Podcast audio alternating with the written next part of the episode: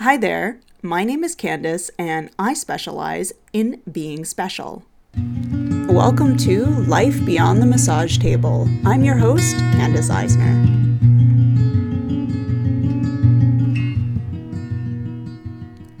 Hey guys, so today, as you probably gathered, we're going to talk a little bit about specialization as a massage therapist. Now, a lot of massage therapists I talk to are a little bit resistant to the idea of specializing, or they feel like they're already specialized enough. You're a massage therapist, you're not sort of a general health practitioner. That's specialized enough, right?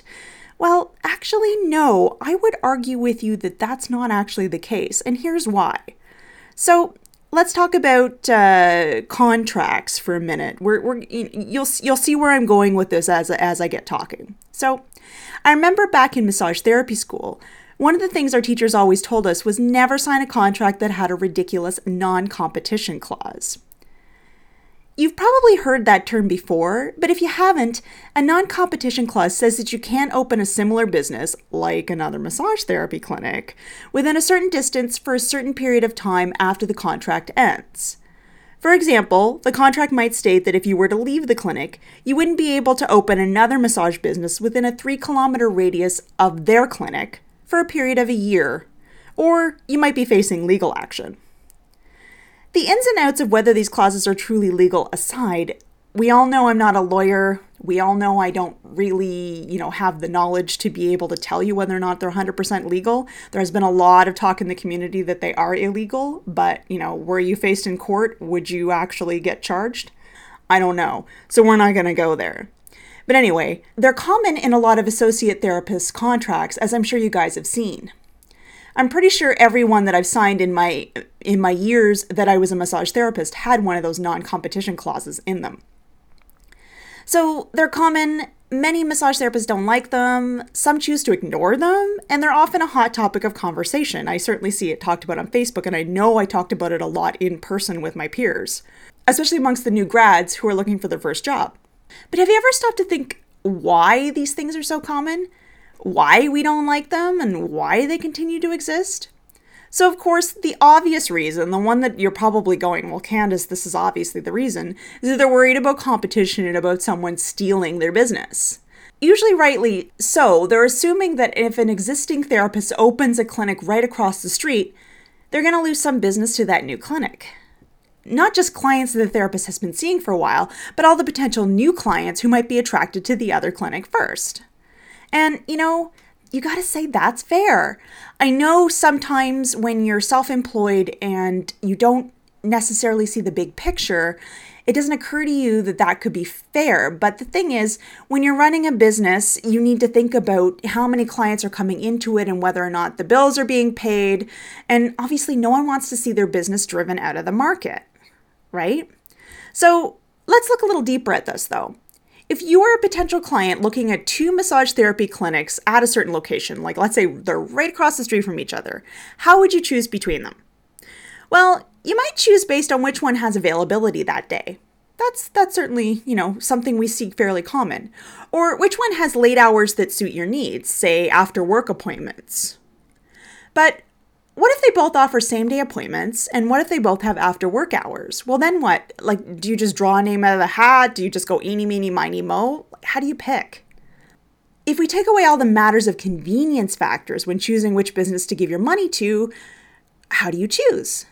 Chances are you're going to go with the business that you feel the most comfortable with the one who has the more appealing website, or talks about having extensive experience with the types of treatments you need, or has a super hilarious voicemail message that you just immediately clicked with and, and made you laugh. This is your key to finding good clients for your business, even in a crowded market, even when there's another clinic two doors down, even if they have longer hours or more same day appointments. Those convenience factors are only going to get you so far.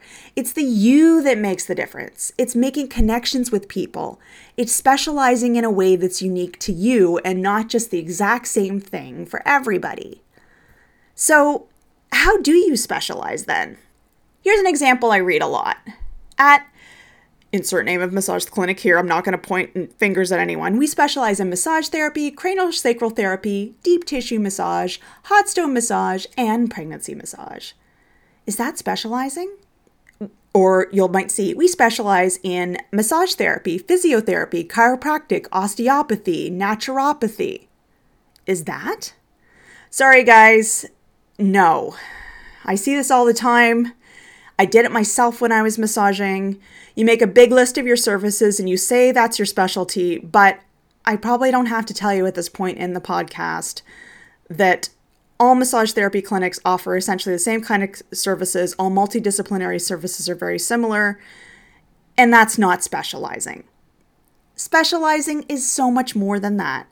It's taking your story, your approach, your ideas, and putting that into your business.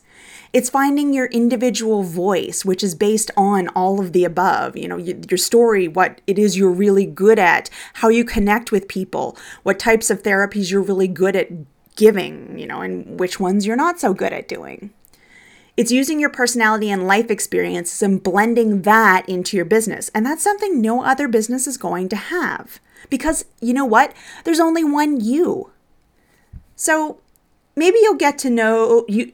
So maybe you'll start to be known as that clinic that plays really funky music and has fun art on the walls and serves espresso in the waiting room because that's exactly how you roll. That's your personality, and that's the kind of people you want to attract.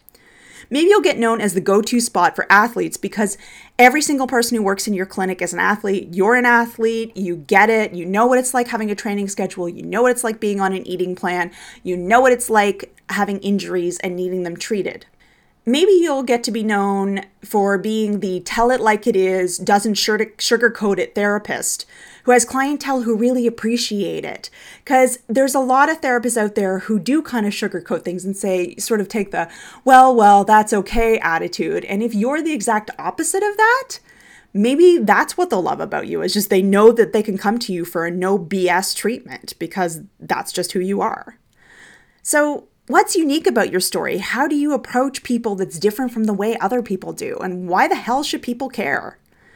Now, I'm not saying that we shouldn't be concerned at least a little if a completing business opens, you know, right down the street from ours. Non competition clauses do have a place to a certain extent. For example, here in my uh, neighborhood here in Toronto, we've recently seen three new dental offices open. Three in a few blocks. Like, I'm sure all of them are concerned about the future viability of their offices because there is no way this neighborhood has that many teeth that three dentists, you know, are needed in the neighborhood. But if they work to differentiate themselves from each other very strongly by showing how they're unique and what they have to offer. Like maybe one of them, um, I'm just throwing this out there, but maybe one of them will specialize in children's treatments.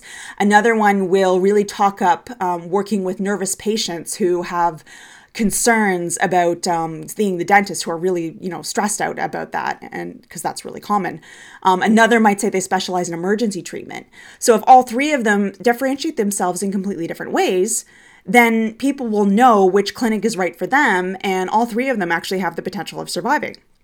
So it's not just about proximity. It's not all about location, location, location.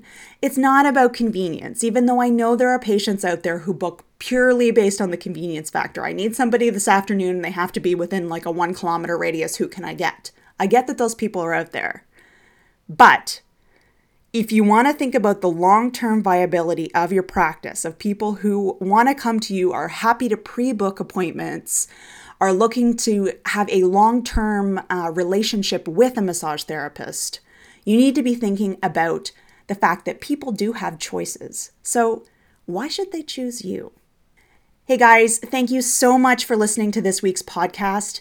If you find this podcast useful, whether it was this episode or any other episode, I would be so appreciative if you gave me a rating on iTunes. Just hop on over to iTunes, load up my podcast, and then just uh, load up ratings and reviews and click the stars. Thank you so much, and I hope you have an awesome week. The music for this podcast is by Jason Shaw of Audionautix.com and is used under a Creative Commons 3.0 license. Thanks, Jason.